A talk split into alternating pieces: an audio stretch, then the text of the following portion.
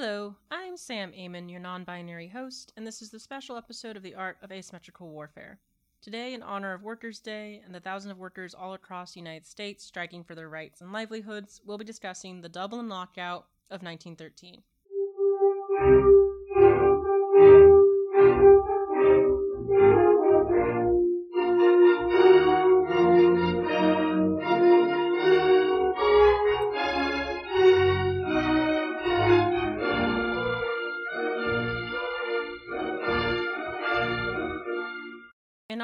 Workers' Day, or also known as May Day, today's Making History is all about worker rights, unions, and the thousands of workers currently on strike across the United States. Some of the biggest examples of these strikers are, of course, the approximately 40 Starbucks stores across the country who have unionized, and the Staten Island Amazon warehouses who are unionizing.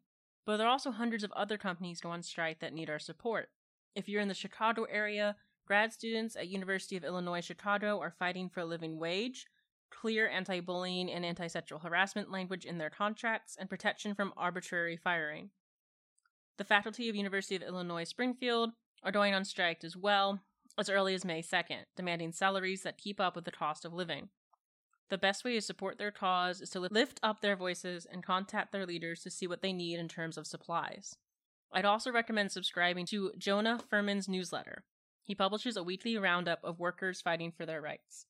I'd also recommend you follow Jonah Furman and Joshua Potash on Twitter. We're in a very exciting moment for labor and worker rights, but they need all the support we can give, so find a local strike near you and see how you can help. But also look at your own workplace and determine if there's something you can do to improve workers' lives. As exciting as these strikes are, it honestly never should have come to this. If companies treated their workers right in the first place, they could spend more time focused on helping others, helping their families, growing their skills, and living their lives as they wanted instead of fighting for the bare minimum our companies owe us workers. If you or someone you know is considering unionizing, the website Emergency Workplace Organizing is a great resource. They are dedicated to helping workers fight for their rights by providing digital resources as well as connecting people with experienced strikers, union organizers, and activists. There's also the 2022 Labor Notes Conference in Chicago, which promises to be a great gathering of union members, officers, and other labor activists. I believe they're meeting in June or July of this year. There is a fee to register for the conference, but if you can afford it, it should be an effective way to meet other organizers. We'll provide links to all of these resources in our description. And now onto the 1913 lockout. Since it's Workers' Day, also known as May Day, and the United States is facing a revolution in worker rights, I thought it'd be fun to take a minor break from Central Asia and return to Ireland to discuss how Jim Larkin, James Connolly, and the Irish Transportation and General Workers Union, the ITGWU, led one of Ireland's largest strikes, fundamentally changing labor not only in Ireland but around the world. Part 1 Working and Living Conditions in Ireland prior to 1914. The Ireland of the early 1900s was an Ireland in the midst of great upheaval and change. If we think back to our first episode on Easter Rising, there were a lot of organizations and movements agitating for various causes, such as women's rights, nationalism, home rule, Gaelic culture revival, and worker rights. On top of all of that, the living and working conditions for many people in Ireland were abysmal, pouring fuel to the growing flame that would take over Ireland for the next decade. Lack of work for unskilled workers, limited access to trade unions, and employment being given on a daily and arbitrary basis trapped many Irish workers in poverty.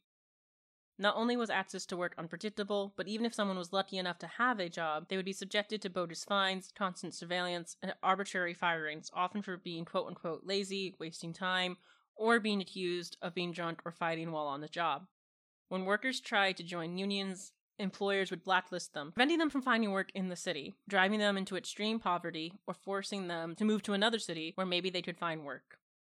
Living conditions were hardly any better than the working conditions, with many workers crowded into tenement buildings rife with disease. It is said that 835 people lived in 15 houses on Henrietta Street. This led to poor hygiene and cramped living conditions, contributing to a high rate of disease amongst the tenement population. Tuberculosis was the most common disease, and according to a 1903 study by Dr. John Lumsden, there were 50% more tuberculosis deaths in Ireland than in England or Scotland. The infant mortality rate was also higher than England, with an estimated 142 deaths per 1,000 births. Ironically, there were 70,000 trade unionists in Ireland, but three fourths of them were in, Brit- were in British based unions. This meant they were reliant on British interests when it came to support for strikes and walkouts. Additionally, since many of Ireland's workforce was considered unskilled, they undercut the power of the strike since most employers considered them easy to replace. You couldn't pressure an employer to cave if he wasn't scared about losing his employees. So the question for Irish trade unionists was how to break the employers' back with the resources they had on hand. Enter Jim Larkin and James Connolly. Part 2 Jim Larkin and James Connolly. Jim Larkin is a giant in Irish history, considered to be a visionary, charismatic leader, as well as an, an egotistical pain in the ass. Larkin was a dynamic force that changed labor history, not only in Ireland but around the world. Larkin was born in Birmingham to Irish immigrants and became a doctor and a union organizer in Liverpool. He was also a syndicalist, a version of socialism who believed that the only way to overthrow capitalism was by uniting all workers in one big union and relying on mass strikes. Larkin was sent to Belfast to organize the National Union of Dock Labourers, the NUDL. While there, he led a strike of dock and transport workers and first used the tactic of the sympathetic strike. A sympathetic strike is when workers not directly involved in the dispute go on strike in support of their fellow workers. His strike was somewhat successful, catching the attention of Irish workers, but upsetted British labour organisers, and so he was transferred to Dublin. I'm sure that seemed like a good idea at the time, but boy would they regret that decision. As soon as Larkin got to Ireland, he set about organising unskilled workers in Dublin, alarming the NUDL, who weren't ready to confront the powerful Dublin employers. They suspended Larkin from the uh, NUDL, and he, along with assistance from James Connolly, formed the Irish Transport and General Workers Union, the ITGWU, which exists today as the Services, Industrial, Professional, and Technical Union, the SIPTU. Connolly, who we talked about in great depth in our Easter Rising episode, Edinburgh born activist who joined the British Army at the age of 14. His experience with British imperialism radicalized him, and he deserted to join the socialist cause. He created the Irish Socialist Republican Party, protested the Boer War, and wrote a book about the history of labor before meeting Larkin and creating the ITGWU. Connolly, who was a nationalist himself, saw the cause of a free Ireland tied to liberation of all workers. He once explained that, quote, there are no real nationalists in Ireland outside the Irish labour movement. Others merely reject one part or, or other of the British conquest. The labour movement alone rejects it in its entirety and sets itself to the reconquest of Ireland. The ITGWU was the first Irish trade union that catered to both skilled and unskilled workers and soon spread from Dublin to other Irish cities. Larkin believed in establishing trade unions to bring about a socialist revolution and that the general strike was the workers' most powerful tool. He led several strikes from 1908 to 1910 with few successes, but he perfected the use of the sympathetic strike and boycotting, which actually originated in Ireland under Parnell's leadership during the Land Wars. Larkin began to see victories in 1911, using sympathetic strikes to increase the wage rate for unskilled Dublin workers by 20 to 25 percent, and creating a culture where businesses who didn't negotiate could expect trouble from workers of all industries. Larkin convinced hundreds of workers that the worst thing they could do was cross the picket line, and, quote, an injury to one is an injury to all. With these victories under his belt, he felt it was a perfect time to swell the ranks of the ITGWU. Between 1911 to 1913, the IT GWU membership rose from 4,000 to 10,000 people, its backbone being the city's carters and dockers. Bid business was terrified. Part 3 The Lockout. On August 26, 1913, the Dublin tram car drivers and conductors pinned their ITGWU pins on their labels and abandoned their trams, going on strike. Forty minutes later, Murphy's scabs got the trams running again. It wasn't an auspicious beginning for Larkin and the strikers, but it turned into a seven month battle between the workers and businesses of Dublin. Part 3a William Martin Murphy and his co conspirators. The ITGWU's biggest opponent was William Martin Murphy, the chairman of the Dublin United Tramways Company, major shareholder of the B&I line, and owner of Clery's Department and Imperial Hotel. He also controlled the Irish Independent, Evening Herald, and Irish Catholic newspapers. He was an Irish native who felt he was defending the Catholic middle class way of life against the socialist terror expunged by Larkin. He claimed to give his workers fair wages, yet many of his employees were poorly treated, given one day off in 10 days, and forced to work up to 17 hours a day. His tramway workers were paid less than their counterparts in Belfast and Liverpool, and suffered several, several fines, could be placed probationary periods for six years, and constantly harassed and haunted by a series of informers. Murphy claimed he supported trade unions in principle, but he despised the ITGWU because Larkin was a dangerous revolutionary.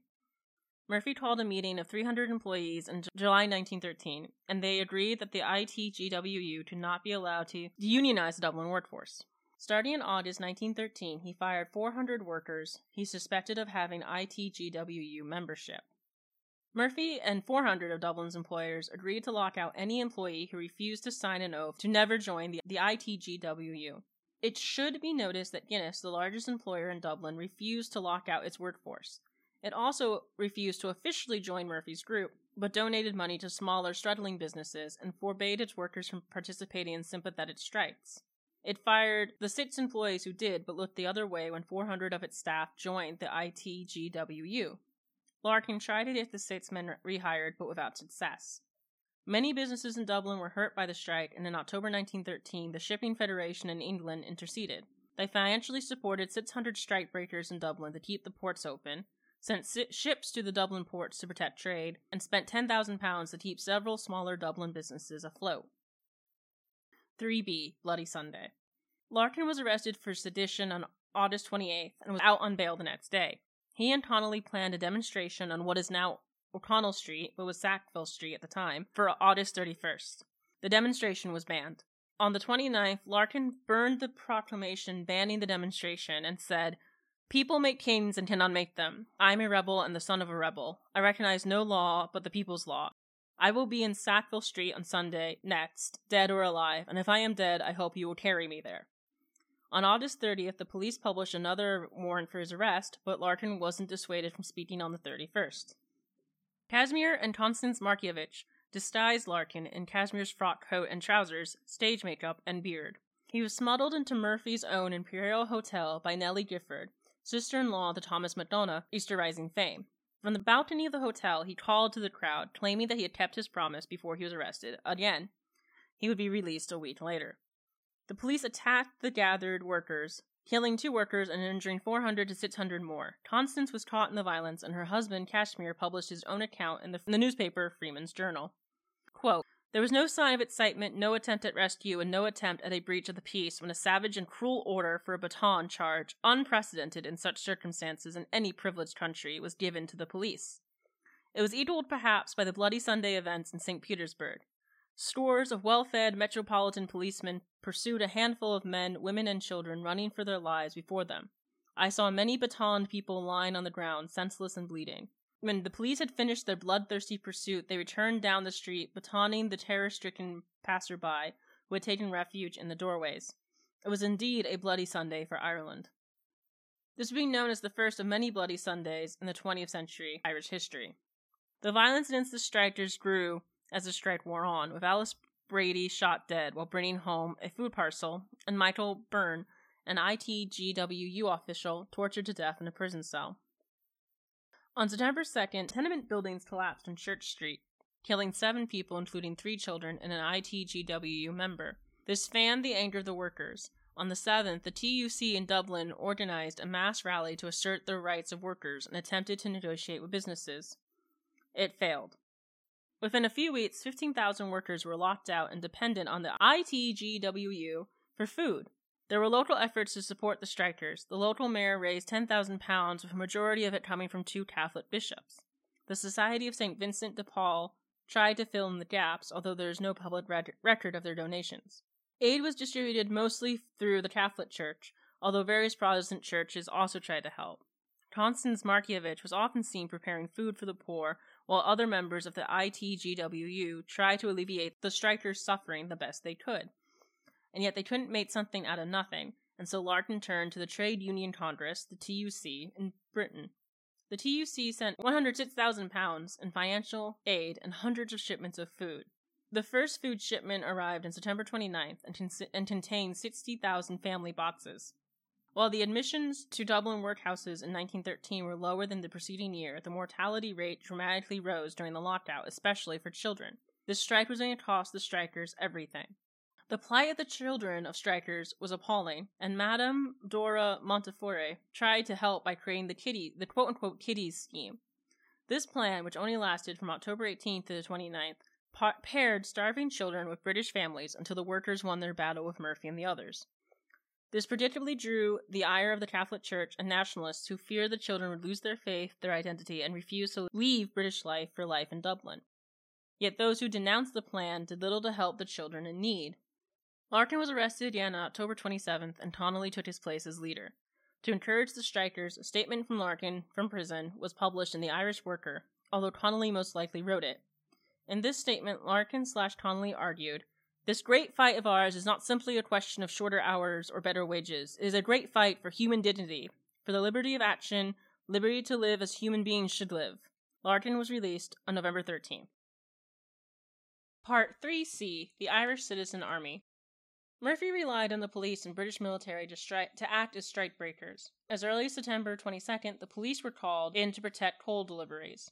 When that failed to stop the lockout, the Shipping Federation sent 600 strikebreakers on November 6th. These men were protected by the Dublin Metropolitan Police. Approximately 40,000 ITGWU members were brought to court on several different charges and many were imprisoned. Some, like Frank Moss, a union organizer who was stationed in Swords, even went on hunger strike to, protect, to protest the police's cruelty. The strikebreakers were involved in several shootings that ended in severe injuries or death, but were never disciplined for excessive force. While it's tempting to think of the strikebreakers as purely British, there were several Irishmen amongst their ranks. Larkin contested every prosecution of his union members in court, but also realized that they needed a more proactive solution if he wanted to protect his people. So he, along with James Connolly and ex British Army Captain Jack White, founded the Irish Citizen Army on November 25, 1913. Larkin described it as a quote, new army of the people, so that labor may be able to utilize that great physical power which it possesses to prevent its elementary rights being taken away. They were armed with hurley sticks and bats and were used primarily to defend the striking workers. The creation of a citizen army wasn't unusual for labor and socialist groups at the time, and given the level of violence the strikers were facing on a daily basis, the ICA was deemed vital for the survival of the strike. Unfortunately, the first time the ICA saw action, they fled along with the strikers they were supposed to protect. Maybe this is why Connolly decided to take a more militant approach towards the organization. He and his deputy, Michael Mallin, turned the ICA into a more formal military organization with a focus on drilling, marching, and uniforms. The army consisted of mostly unskilled workers who were no more radical than the average Irish person joining the volunteers. But between 1914 and 1916, Connolly and many of the ICA members would be radicalized by the horrors of the World War and the inability of Irish politicians like Redmond to do more than cave to England's demands for more men and supplies, while ignoring Ireland's desire for home rule. This radicalization, combined with its commitment to a military, militant response, would make the Irish Citizen Army a formidable foe during Easter Rising. The level of violence converted some British artists and activists to the strikers' cause. George Russell wrote to the quote unquote the masters of Dublin that quote, you may succeed in your policy and ensure your damnation by your victory. Even some nationalists, such as Patrick Pearse, grew sympathetic to the strikers' cause. After Bloody Sunday, Pearse wrote, quote, An employer who accepts the aid of foreign bayonets to enforce a lockout of his workmen and accuses the workmen of national dereliction because they accept foreign alms for their starving wives and children is a matter for a play by Synge. I actually visited Michael Mallin's house in Inchicore, Dublin. It's a small building that was being renovated when I was there, but there's a small plaque that's rather nice, uh, highlighting it as a headquarters for the Irish Citizen Army.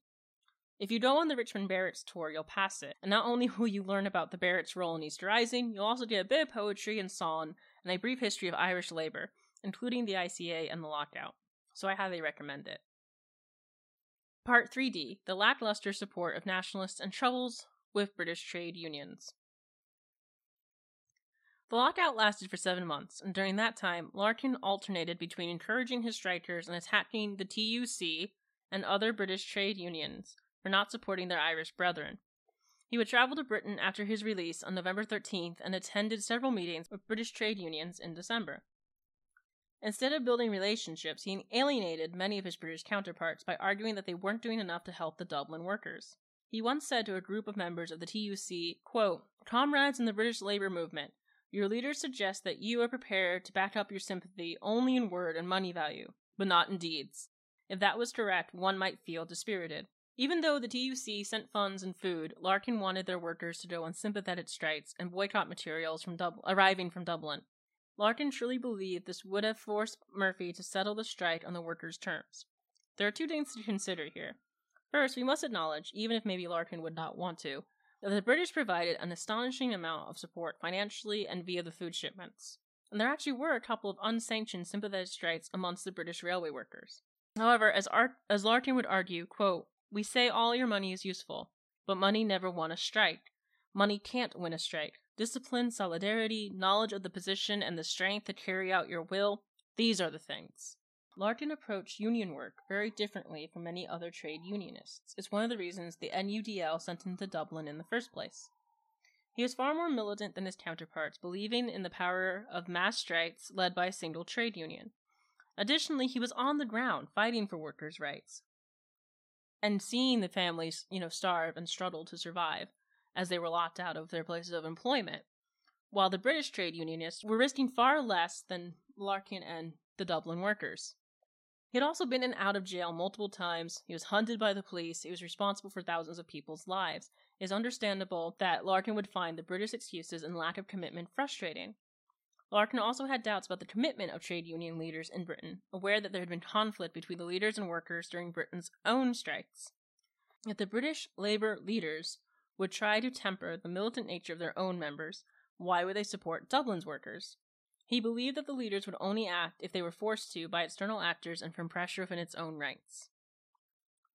The reality, of course, is far more complicated. There seems to have been three reasons the TUC didn't call for sympathetic strikes. One, the British trade unions had been on almost constant strike between 1909 and 1912, leaving them exhausted. The British trade union got into an argument with their own workers during their own strikes about how, mil- how militant they should be, or even the usefulness of sympathetic strikes. They weren't going to risk it for Dublin workers. Two, the trade union leaders were doubtful about how successful a British strike would be. It was one thing to get workers to risk their livelihoods for their own benefit, but to risk everything for Ireland, that seemed less likely less than likely to work. Three, there was also a growing unease about Larkin and his methods, and they may have feared him as much as they respe- hated and respected him. In the end, their own reluctance combined with Larkin's increasingly bellicose nature led the TUC to holding a special conference where they formally refused to call a nationwide strike and they disowned Larkin. When Larkin wasn't alienating his own unionists, he was alienating the rising nationalists and home rulers. The lockout was occurring during the middle of the Home Rule crisis, and many nationalists felt that Larkin was jeopardizing any chance Home Rule had at passing. Yet they could not ignore the violence, and an Irish Party MP, Richard McGhee, wrote to John Dillon, quote, It will be a serious mistake for an entire Irish Party to remain silent as if it approved of the devilish work of the police. The trade unions of Britain are stirred to the deepest indignation. I know nothing that will cause more injury than for those unions to think that we, the Nationalist Party, are indifferent to the conflicts of William Martin Murphy and his victims. Dillon, who was holding the line while Redmond campaigned in the North, decided that the best policy for the IPP was to remain silent about the lockout. For the Nationalists, the strikers were too reliant on England. Helena Mullaney, who would write that there was a quote unquote unwholesome Englishness of Larkin and the strike. Part 4 End of the Strike. Despite the fears of a Larkinite sweep of the elections, only one out of ten of Larkin's candidates won a seat. This combined with the TUC's rejection and the specter of starvation forced Larkin to gather his strikers at Croydon Park on January 8, 1914, and call off the strike. Murphy refused to compromise and for a moment won a great victory. Most of the Dublin workers who went on strike were on the brink of starvation and forced to renounce their ITGWU membership and return to work. Those who could not return to their former jobs joined the British Army and saw combat in World War I. Larkin went to America to raise funds and support for the ITGWU and to recover from a strike that took everything out of him.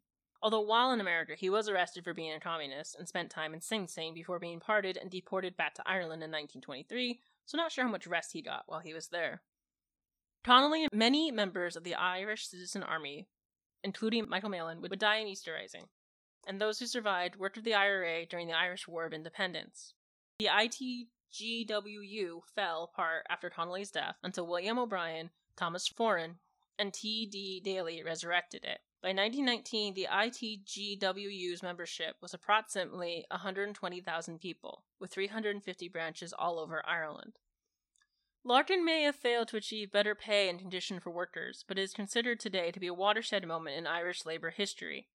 He organized a large subset of unskilled workers into a union, broke the idea that the Irish unions were tied to the British unions, sparked the creation of the Irish Citizen Army, which would have its own huge role to play in Irish history, created the ITGWU, which others used to continue the fight for Irish worker rights, and terrified Irish employers from never again trying to break the Irish workers like Murphy did. Like the Irish women's rights campaign going on at the same time, the lockout proved not only to Irish employers but to the Irish themselves that they were strong when they stood together. It brought together activists and intellectuals that otherwise would never have met, and the relations built during the lockout would bear fruit going into 1914 and beyond. Thank you for listening. We hope you enjoyed this episode. You can listen to our full catalog on Spotify, iTunes, and our website, www.samswarroom.com. Thank you for listening. We hope you enjoyed this episode. You can listen to our full catalog on Spotify, iTunes, and our website, www.samswarroom.com. Also, be sure to follow us on Twitter at AOA Warfare. Please join our Patreon to support our research and future projects. Until next time, wash your hands, practice social distancing, and stay safe.